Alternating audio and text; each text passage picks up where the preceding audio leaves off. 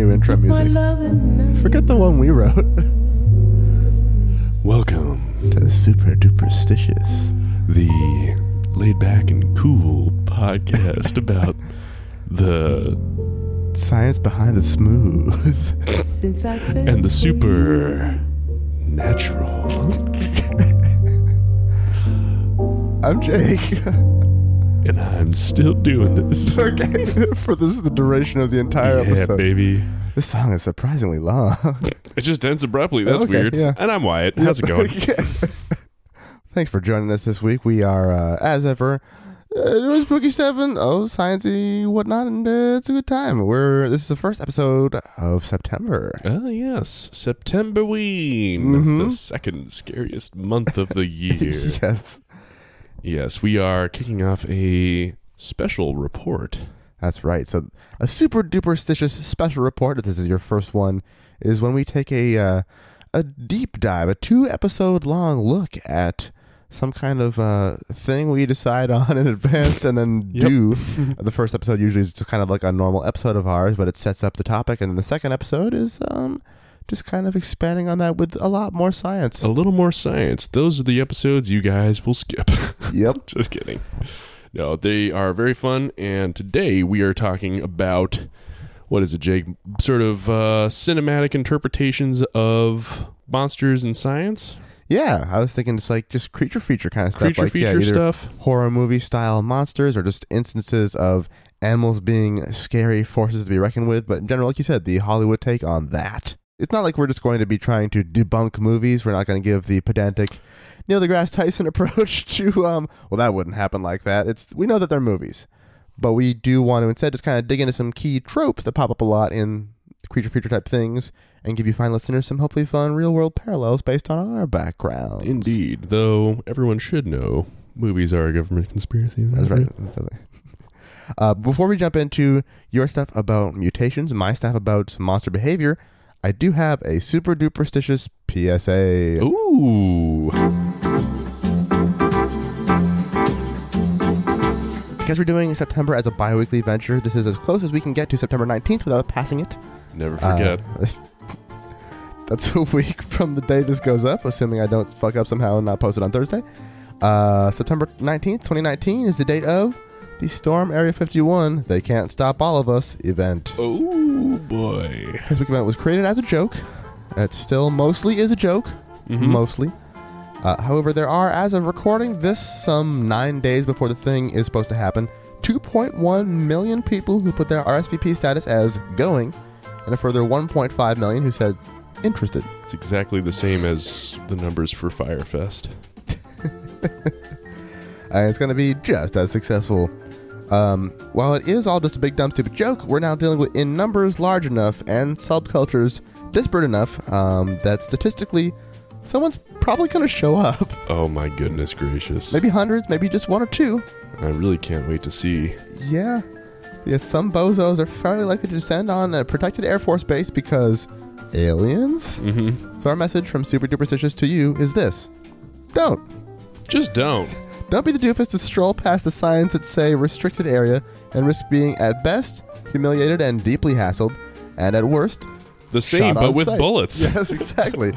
uh, we recently covered Area 51 in episode 72, Have Donut.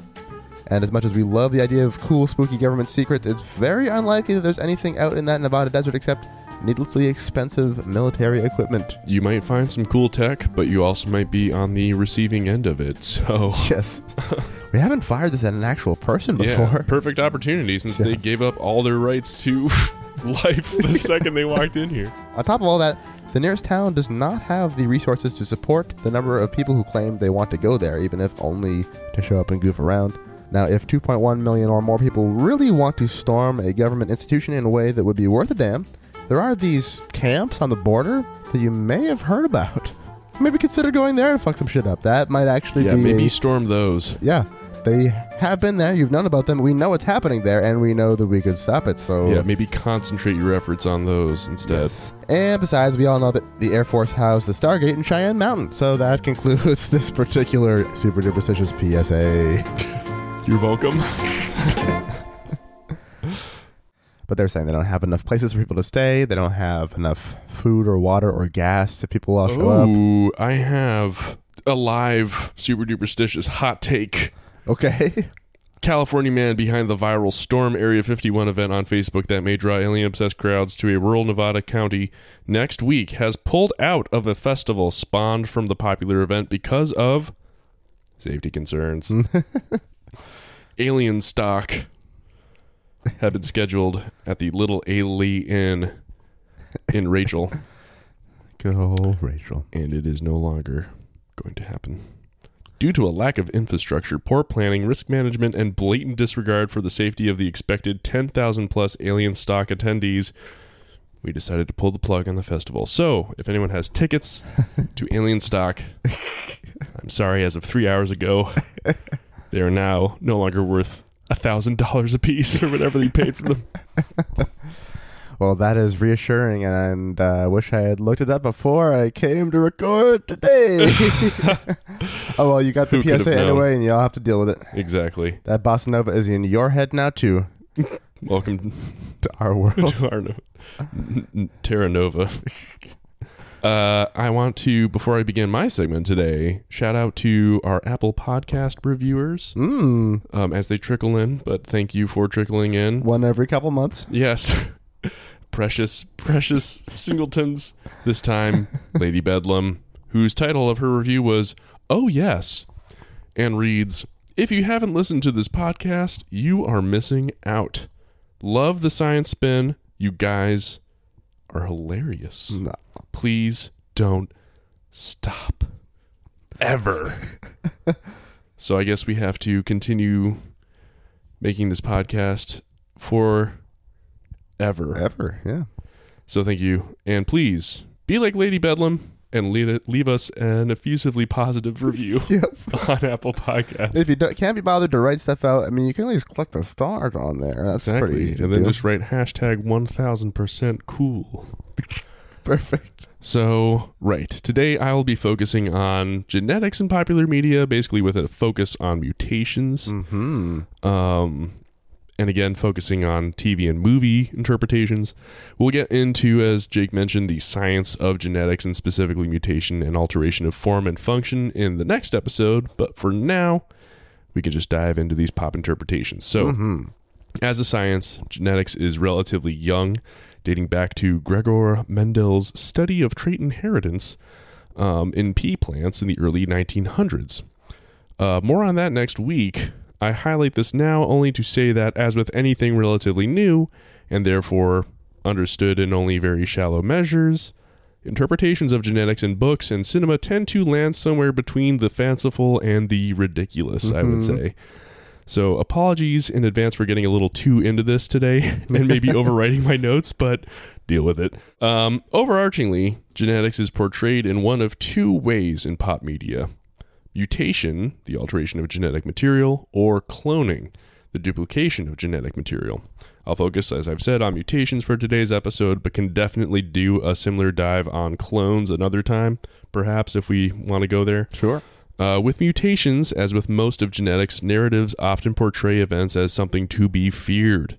Mutants, these narratives insist, are characters that have become something that is other at the most essential level. So a mutated character is defined by an implied abstraction.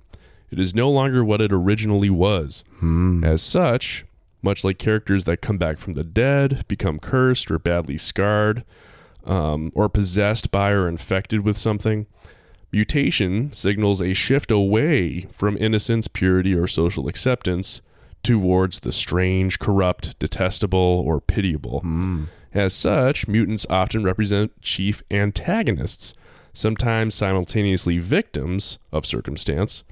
An accident or poorly planned endeavor has effectively destroyed their soul, but not their body. And the only narrative solution offered in either case is, of course, blow them up. Yep.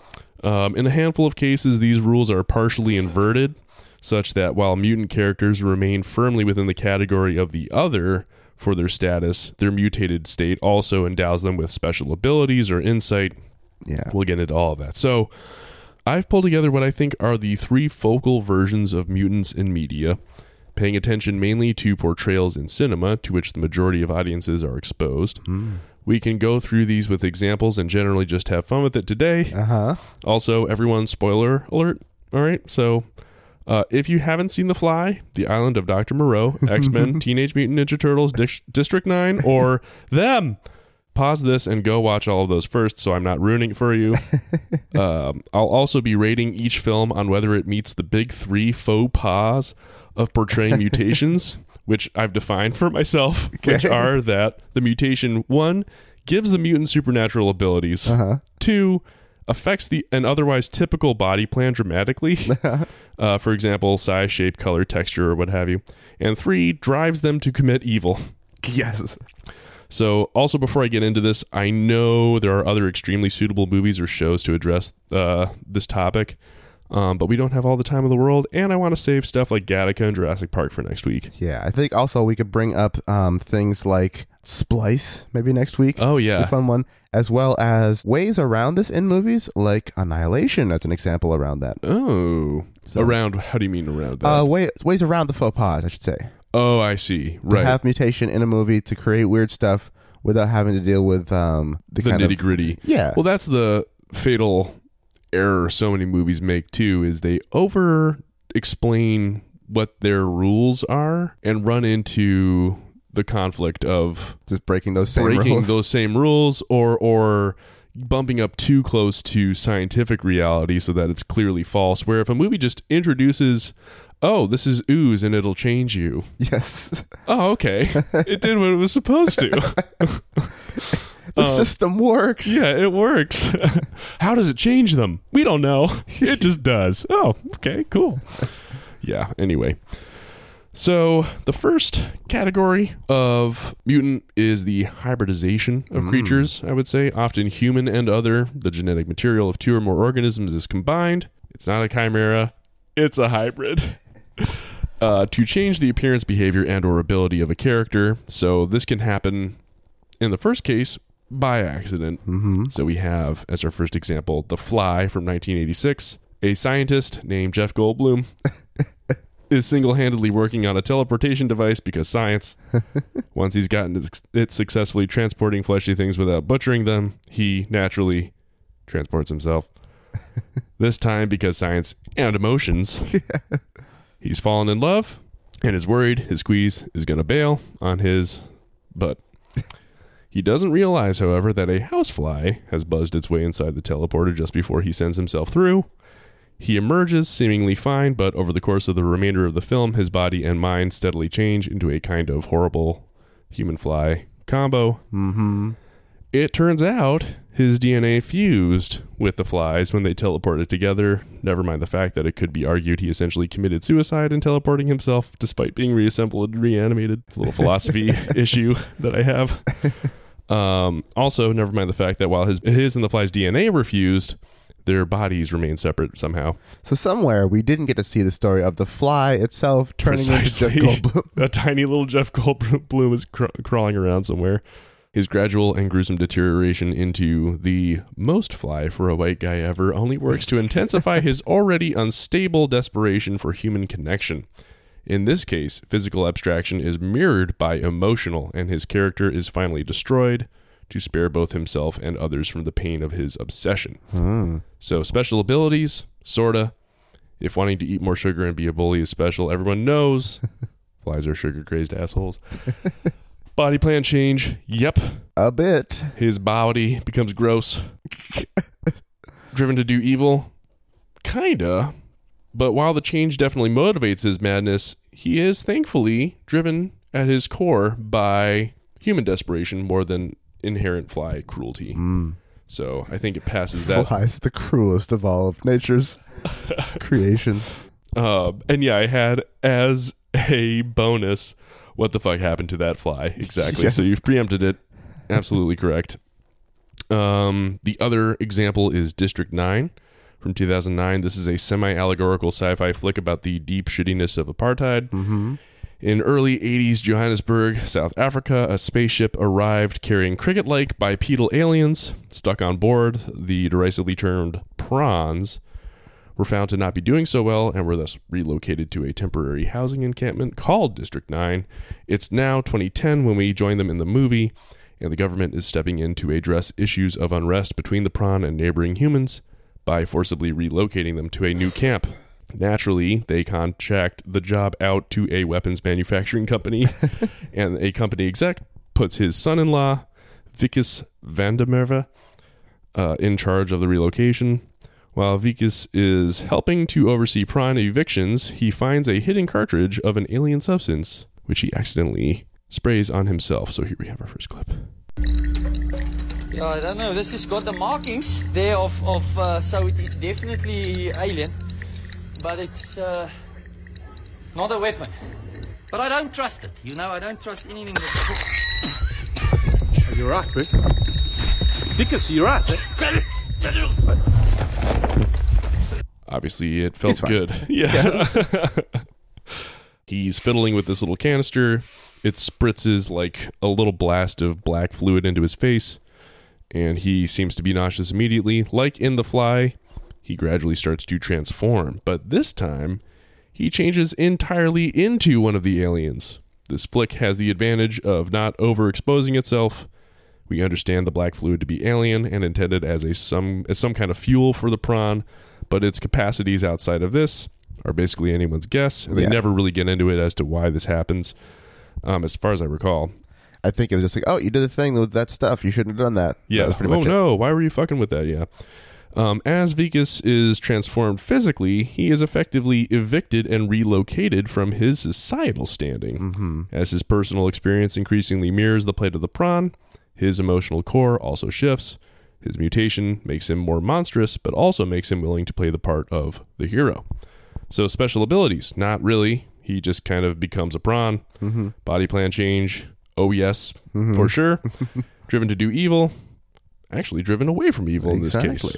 His transformation makes him uh, Actually, have some compassion. compassion, exactly. And he makes some nice little junk flowers to leave for his wife while he looks ways to try and find a way back to being normal again. Ooh, ooh, man. Do you have cat food? Is that cat food?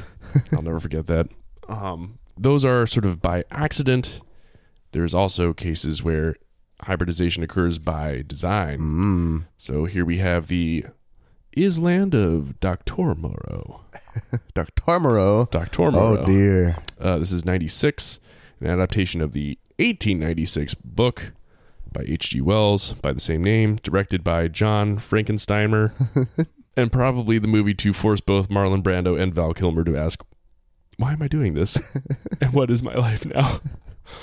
This is the movie where um, Marlon Brando was just so demanding off off camera. Oh, was he? Every weird fucking thing he was doing was his, like his the weird outfit he had.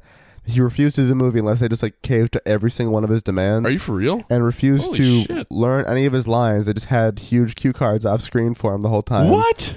Yeah, it was just he had totally lost his shit by that point and was Wow. yeah. That's fascinating. That explains many things for me. I haven't seen this in a long time, so I kind of half forget it, but I remember it being just so bonkers. bonkers. yeah. Um, for those who have not seen it or need a recap, Dr. Moreau, played by Marlon Brando, is your classic crazy island mad scientist, obsessed with combining human and animal DNA to produce sort of were creature like hybrids. He's been incorporating human DNA into animals to create what he hopes will be higher beings that are incapable of badness. Moreau is thus a kind of puritanical, patriarchal monster. Long story short, hybrids break into factions, some peaceful, some warring, and all of them are frustrated with their situation because Moreau controls them with like a an electrical shock collar kind of thing. Mm. So they're always under his control. Um, in this narrative, the antagonistic aspect is Moreau's desire for control rather than any single mutant's mutantiness. Uh, while the plot does play their mutant status as a means of othering, their otherness is, in turn, used as a means of allegorically referring back to humanity as beings that are under societal patriarchal control. Mhm. So who's the real animal, dude? the hybrid creatures are created born, not spontaneously or violently transformed, and so their angst is more existential, a la Mary Shelley's Frankensteiner's monster, The Island of Dr. Moreau, who famously asks, Why am I so strong and gross? and we have a quick clip from that as well. Father, I must ask a question. Please. What am I?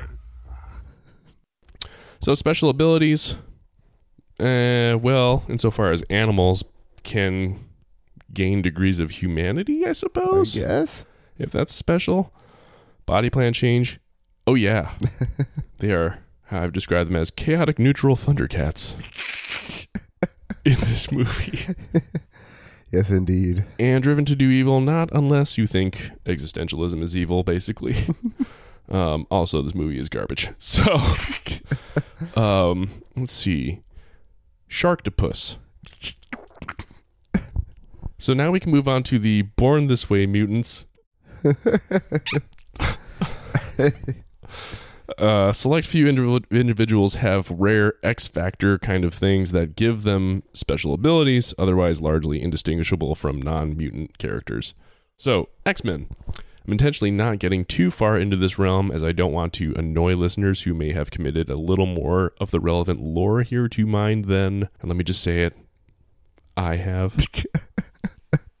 For folks just arriving on this planet, though, X Men are explicitly described as mutants, a subspecies of humans born with superhuman abilities activated by the X gene. Mm-hmm. Ironically, insofar as the strict formula of happen to be born with a particular gene, particular gene operates as an activator of a novel pathway of gene expression, it's actually pretty sound. Yeah. Um, the sticking point lies in the fact that essentially to a person, the various mutants have highly distinct abilities, ranging from having claws to quick healing to being named Logan to being the Wolverine himself. I just, of course, there's like three X Men, not just Wolverine. so special abilities, hell yeah, shit's so cool. Specialist. Uh, body plan change sometimes. Beast, Nightcrawler, my favorite kid, and Mystique. Faulkner. But it's a circus they called me Nightcrawler. driven to do evil? Sometimes. While facilitated by their powers, motivations are largely based on their extant character rather than on their specific mutation or mutant status, though I think this can contribute in some cases. It's like Yeah, a dude who turns into a pterodor, pterodor? Whoa. into a pterosaur or something? I don't know. I don't know. Crazy shit happens. It's X Men. Um, also, I'll just say this the Wikipedia pages committed to the X Men, including individual profile pages for various characters, are simultaneously glorious and absolutely abominable in their length and Oh, my. detail. Anytime a new Marvel movie comes out, I'll like, oh, look up. I want to know more about what this character that's going to be introduced because I haven't kept up with enough of the books and stuff. And then I will start reading about them. I was like, oh, oh, it's just the longest entries ever. Because there's such a long canon of all these things. There's so many different stories to summarize. I did a quick comparison. The Wikipedia page for reality is six pages in a single spaced Word document with 21 source references. All right. The page for the X Men as a thing is 21 pages long with 75 source references, Oh, boy. which is kind of just a wonderful testament to the beauty and richness of the human imagination. Yes. Um, right. So, and finally, we have the results of environmental contamination. Mm-hmm. So, radiation or toxic waste is a magic wand that makes things bigger, stronger, and smarter. Yep. Um, so we can launch first into them. 1954, America's early nuclear testing causes a colony of ants to become ginormous, eight foot long monster ant. I should say thems. and they begin ravaging the countryside, but don't take my word for it. Let's listen to the trailer because it's so much more fun. and enjoy listening to the narrator find any phrase other than giant ants to describe them to describe them, you mean? to describe them. Uh, as we all know, them stands for terror, horror, excitement, mystery, as is shown in the trailer. So, just one moment. Yes, cities, nations, even civilization itself, threatened with annihilation because in one moment of history making violence, nature, mad, rampant, wrought its most awesome creation For born in that swirling inferno of radioactive dust, were things so horrible, so terrifying, so hideous. There is no word to describe them. Barnouts. Barnouts. There's some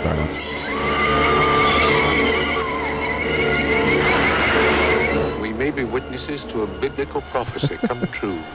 And there shall be destruction and darkness come up in creation. I do remember the part of Revelation where the giant ants are supposed to come. Oh, really? Yeah, That yeah, happens? Totally. Oh, absolutely. Ooh, shit. Mm-hmm. wow.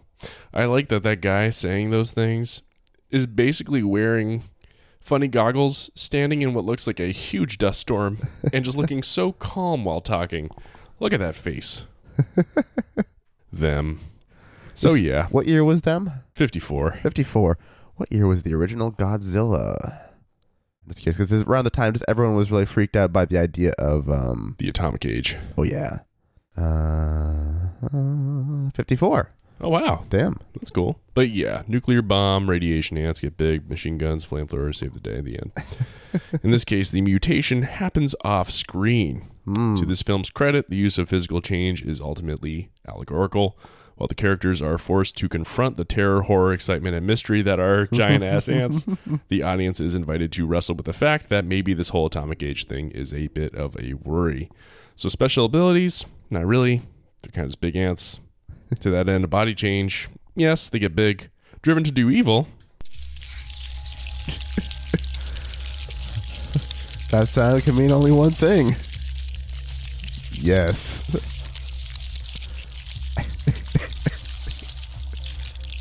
God. Just fading it out. the Teenage Mutant Ninja Turtles. Perhaps the most bodacious example that I have today. Uh, definitely the most tubular, anyway. oh, absolutely. The Teenage Mutant Ninja Minimally. Turtles were, of course, originally four pet baby turtles. I'll let the movie thingy describe itself to you. Back in New York, Yoshi lived happily with his turtles and rats. But then, one day,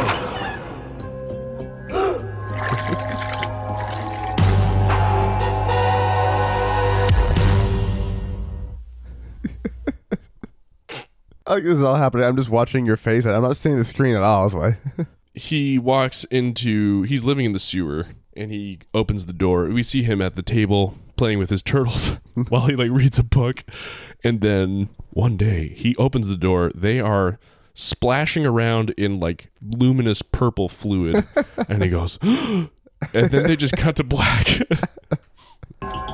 it was a powerful mutagen.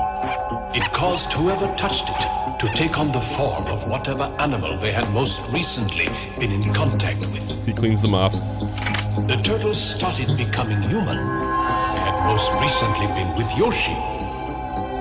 But Yoshi had most recently been with the ah. rats.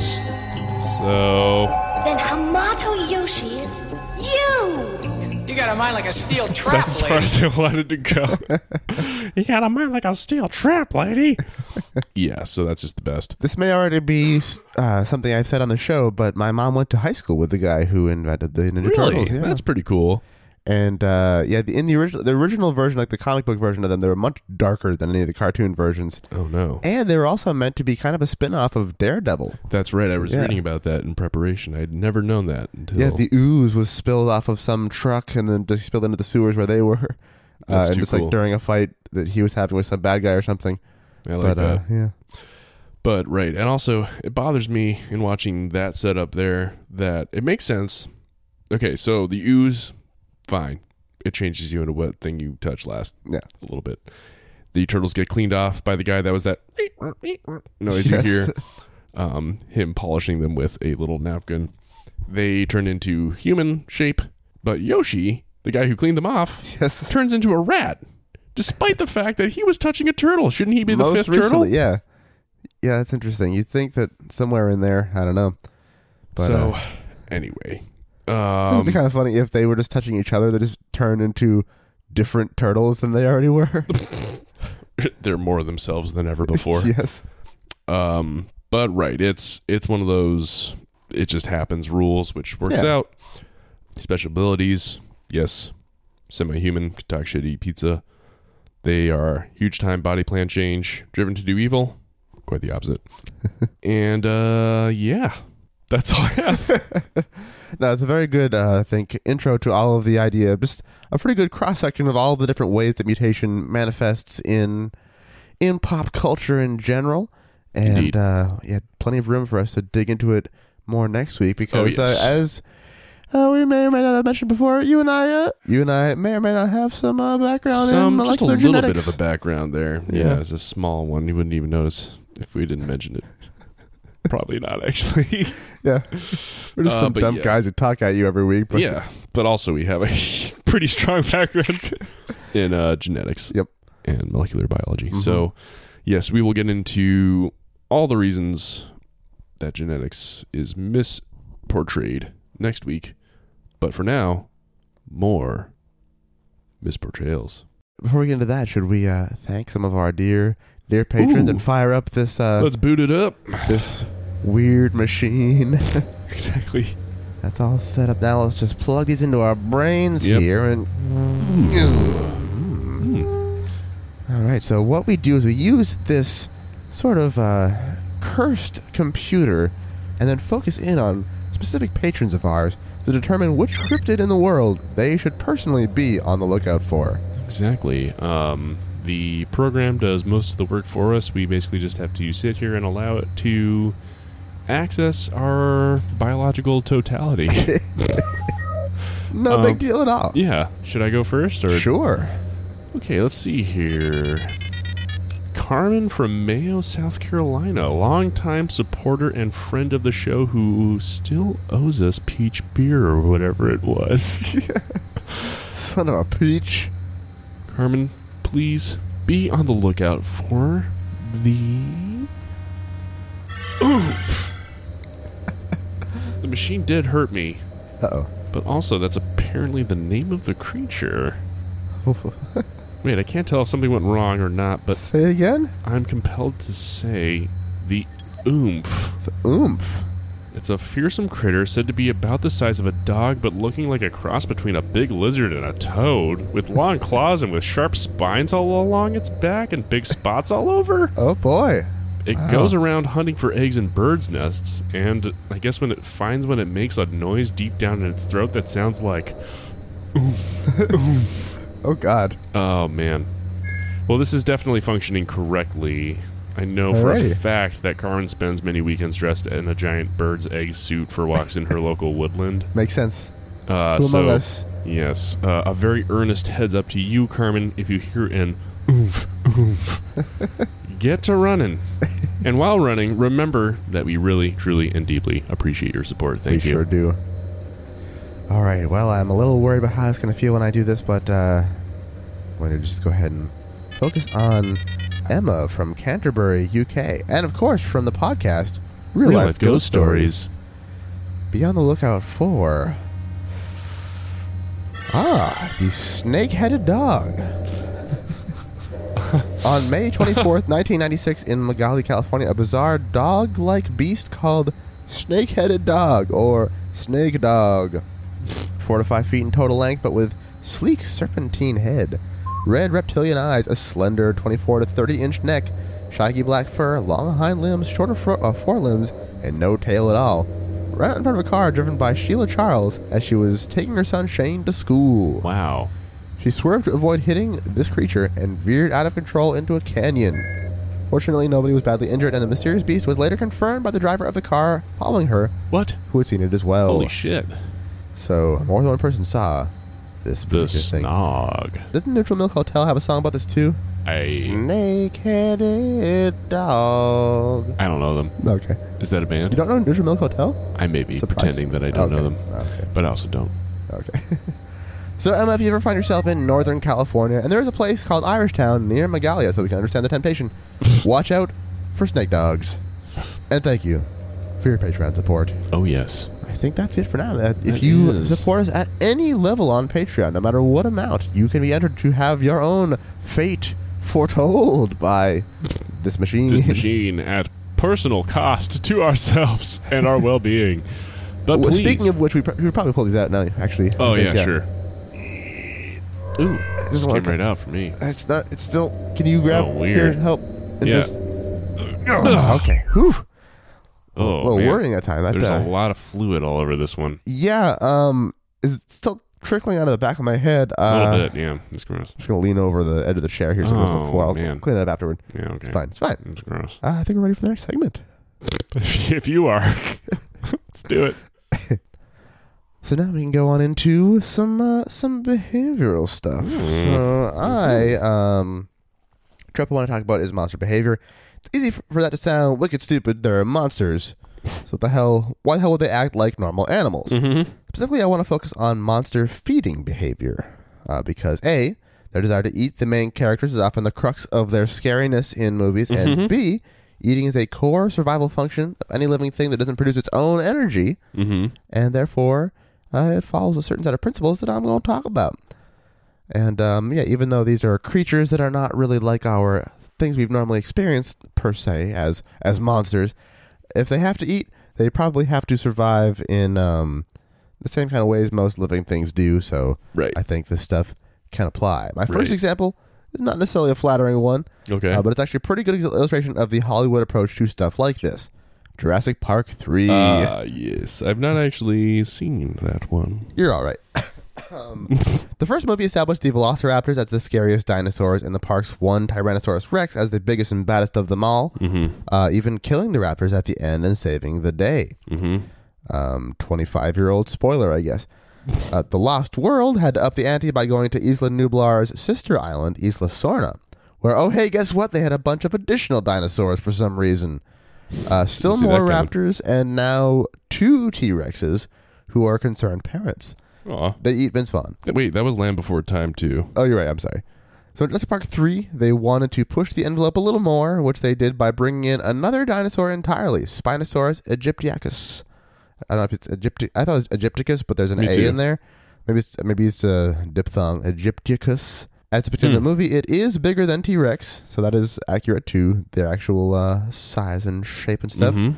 Um, here now is a short scene to set this all up. So Dr. Grant has been tricked into visiting Isla Sorna with some dipshits. Their plane gets destroyed by the Spinosaurus. They escape into the forest. Mhm. So it begins with them happening upon the carcass of some large dinosaur, Mm. which startles the group until they realize that it is, in fact, a carcass. Hmm. They are then further surprised to find that it is being eaten by good old Trix, uh, prompting Grant to tell everyone to hold still, based on his knowledge from the first film that this particular species' vision is based on movement. Mm-hmm. Dinosaur go roar, dipshits go running. Grant has no choice but to run too, Mhm. and the T Rex chases after them. Mm-hmm. It already has a great big dinosaur there to eat, and it goes after these tiny people. Mm-hmm. So let's roll the clip. It's okay, it's dead. Nobody move a muscle. Oh, they didn't listen too well. He just can't help himself. He's got a cheese. Yep. They run on suddenly they come across they stumble across this giant dinosaur in a clearing that they were running straight towards but didn't see. And then the T Rex and the Spinosaurus immediately start fighting like crazy. Like really going at it.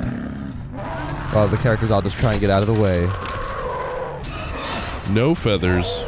no feather. That's the biggest complaint we have here.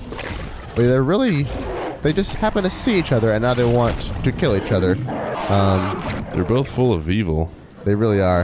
And it ends with Oh. Yep.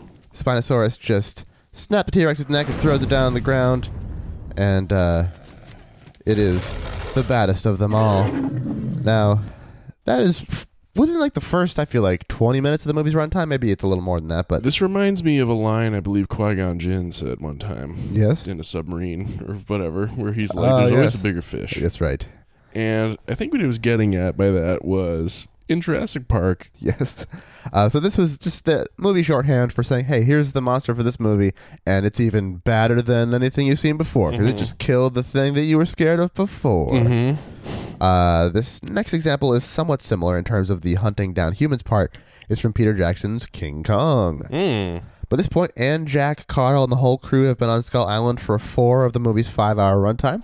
Uh, in this scene, Anne has already met and kind of made friends with Kong via her vaudeville antics, and is Hubba hubba. te- temporarily on her own. She like juggled and stuff, and just like made him think she was entertaining and fun.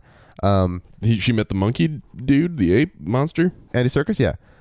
So she's temporarily on her own when some theropod type dinosaurs suddenly give her all sorts of trouble. Mm-hmm. According to the companion book, the species is Vastatosaurus rex, a descendant of Tyrannosaurs that hung around and evolved on Skull Island. The status saurus. Vastatosaurus, which I guess means like um marauding beast kind of Uh-huh. thing like that. Mhm. But um never mind that no tyrannosaurid fossils have ever been found in the entire continent of Africa. That is not the part of this that we're picking apart. no, indeed. Uh, Kong swoops in to save Anne from the one dino that's trying to eat her and is fighting it off with one hand while holding her at arm's length away from it in the other hand. Another V Rex then enters, wolfing down a decent sized dino meal that it already had in its mouth and eyeing Anne with a clear look of, Don't mind if I do, as it's swallowing its current meal. I think that was actually in the storyboard too. Yes. they had a thought bubble going over its head. yes. It then starts making its way toward the fight between a giant gorilla and another adult dinosaur because it really wants to eat this human. Mm-hmm. Let's watch a little bit of that. She is climbing up a log, and there's this great big dino mouth right next to her that she doesn't see. Oh my god! And she hears Look like, "Wait a minute." teeths. His teeth are all jacked up. Yes. She sees it, and once she sees it, then it starts going for her, Classic.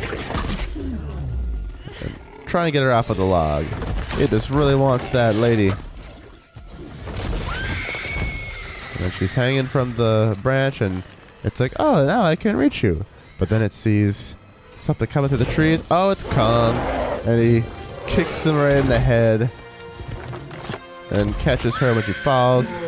And then keeps fighting, and it's just a whole good Close deal. call. So he's ready to protect Anne from Close dinosaur. Kong, if anything. And she looks behind her, and there's one eating a dinosaur, and it sees her. It's like, oh, I want to go eat that too. So what you're saying is the metabolic rates of Of monsters is pretty remarkable. It's ridiculous. So Oof, takes him in the arm. yes, so he's His very determined. He's pissed off, I didn't like that. but he's happy to at least be keeping her safe. Mm-hmm. So that happens. Kong, a giant gorilla, has fended off these two huge dinosaurs to protect one little human, Mm-hmm. and those two dinosaurs are now squaring off together to fight Kong Mm-hmm. for the one human. Suddenly, a third V Rex jumps in, trying to eat Anne. Just like jumps over his shoulder, trying to get her. um, it becomes this huge three-on-one brawl with all three of them trying to eat Anne during the fight while they're being punched and stuffed by Kong. They keep just trying to get a bite of uh, of this little tiny morsel he's carrying.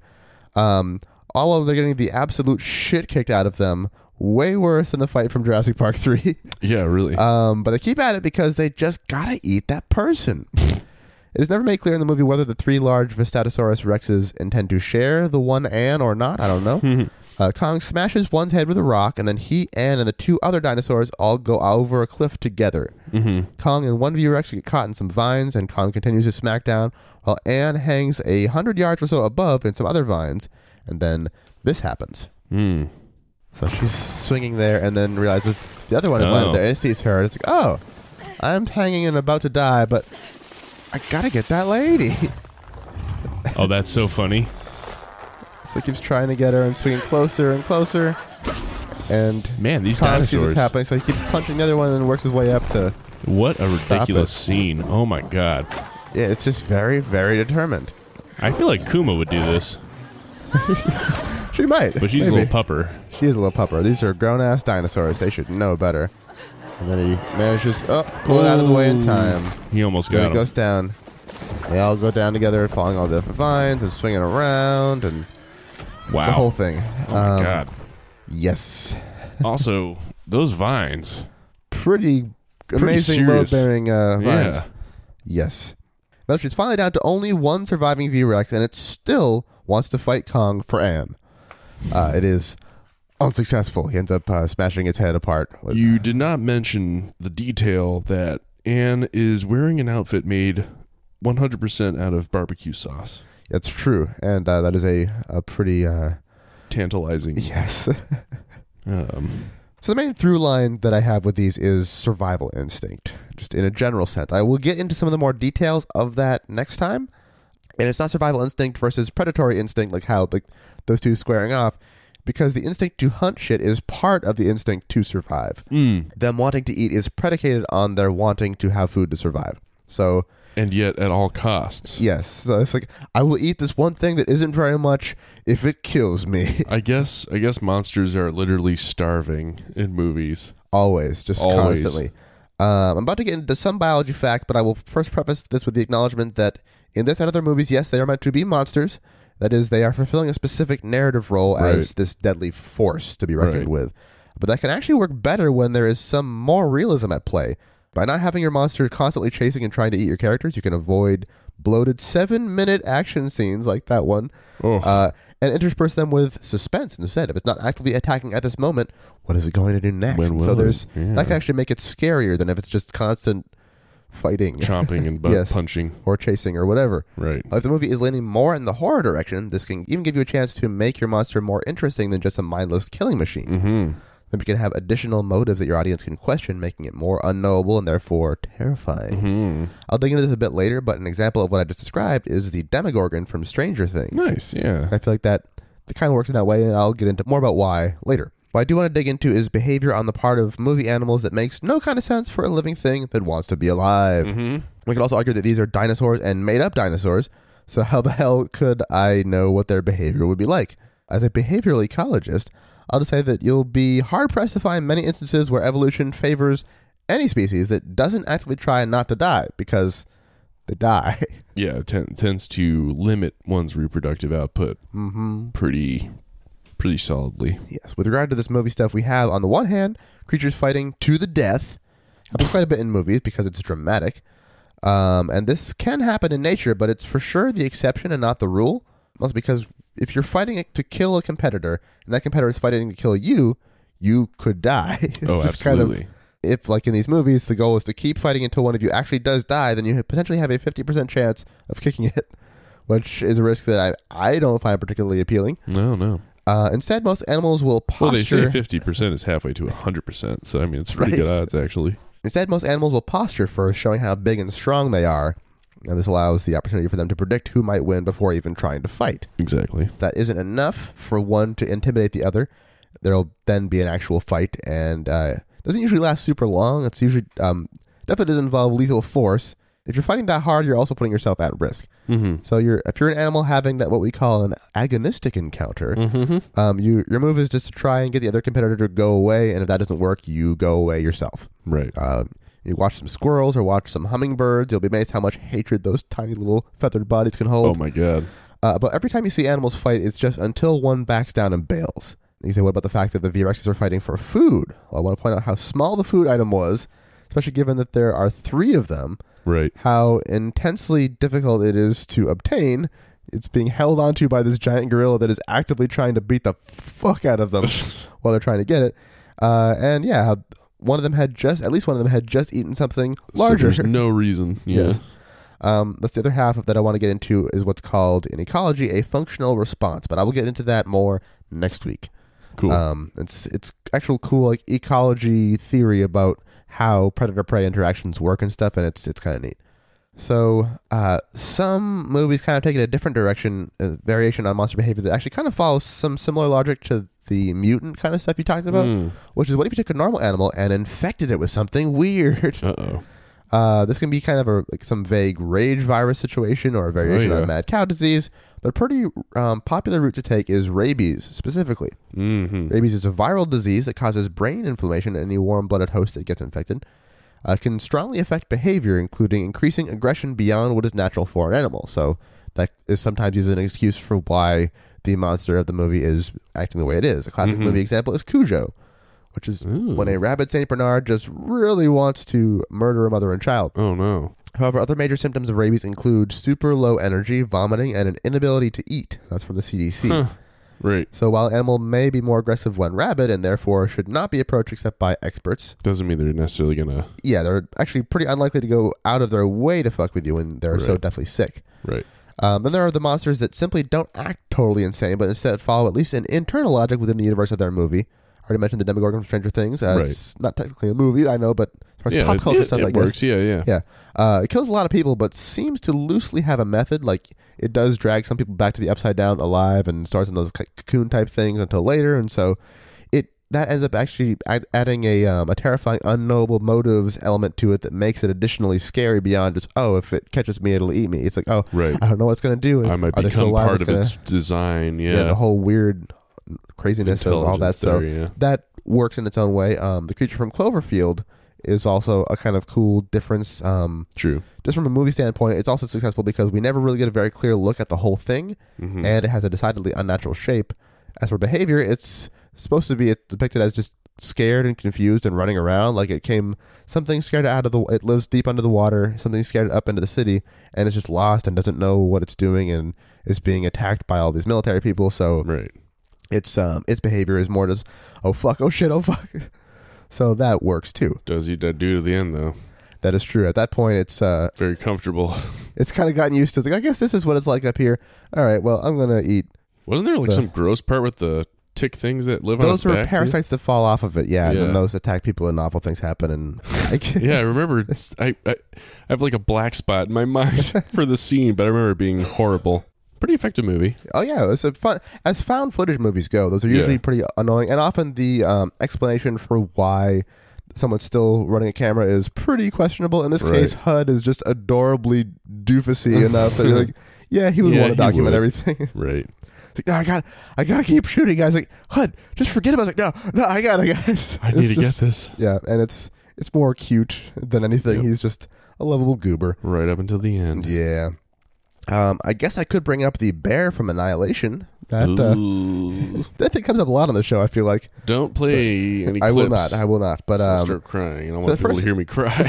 when it first shows up in the movie, it's just briefly, and it's it's in the kind of standard trying to eat one of the characters sort of you don't monster. quite see it, but it's there. Yeah, it grabs someone and carries her off. But uh, that's only the first appearance. And later in that one fucking scene that I'm Yeah. not going to play, it's pretty unclear what the hell it wants, and that gives room for some excellent sheer terror. Oh, So that's also, you know, it's also it's mutation done well and um, scary monster done well. yeah, yeah. It was fun and horrible. Afterward, when you're removed from it, it's like, oh, that was, I, that was fun. I had fun.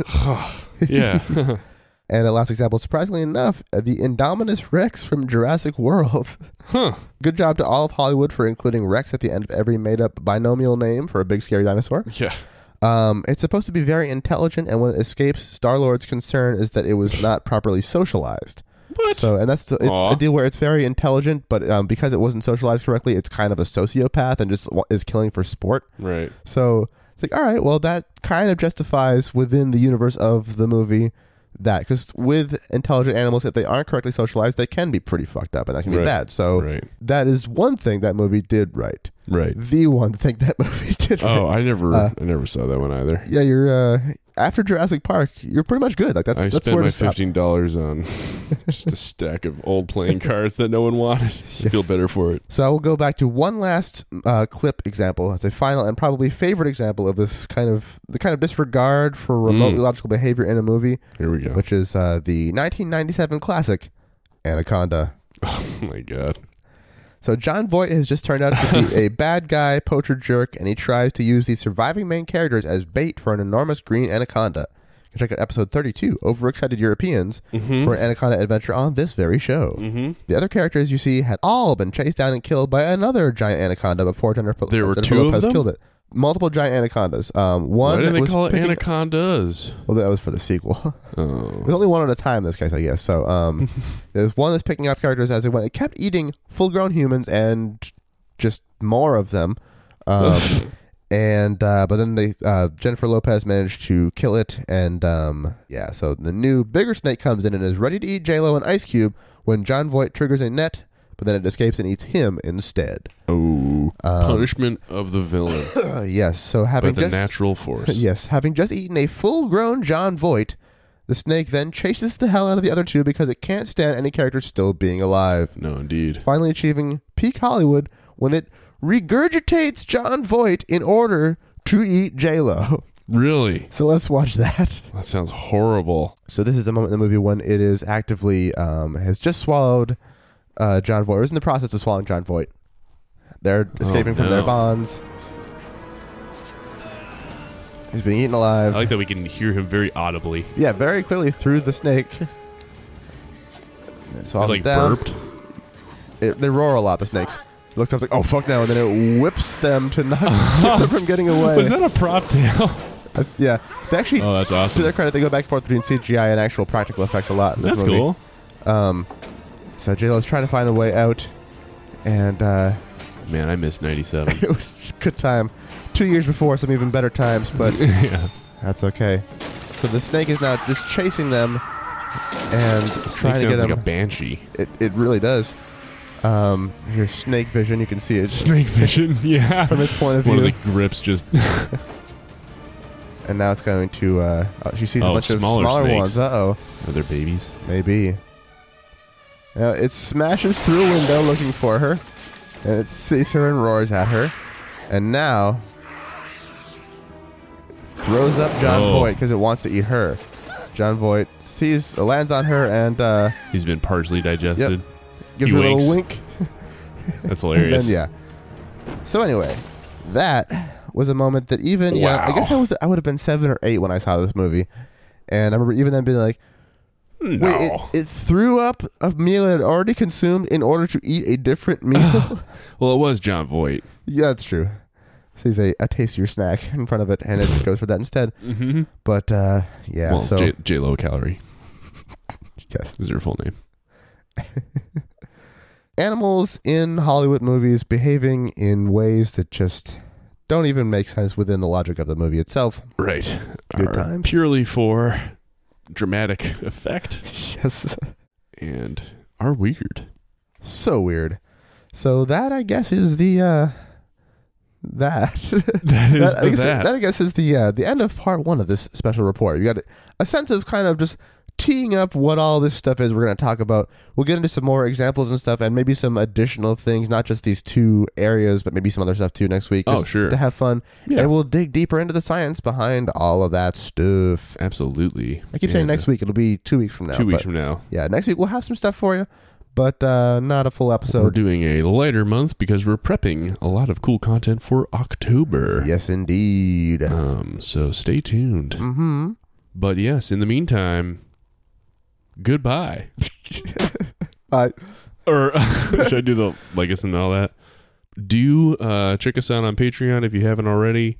We would love your support, and you will be entered into a fun raffle for the Pander function, which you heard earlier, as well as uh, likely some cool perks that are unique to each tier. mhm. Um, and we'll love you forever. It really does help us uh, produce this show. Um, and otherwise, uh, just leave us a like and a review on iTunes or whatever Apple Podcast and wherever else you might take your daily cast. um, and uh, elsewise, uh, Bye. bye. That's my contribution.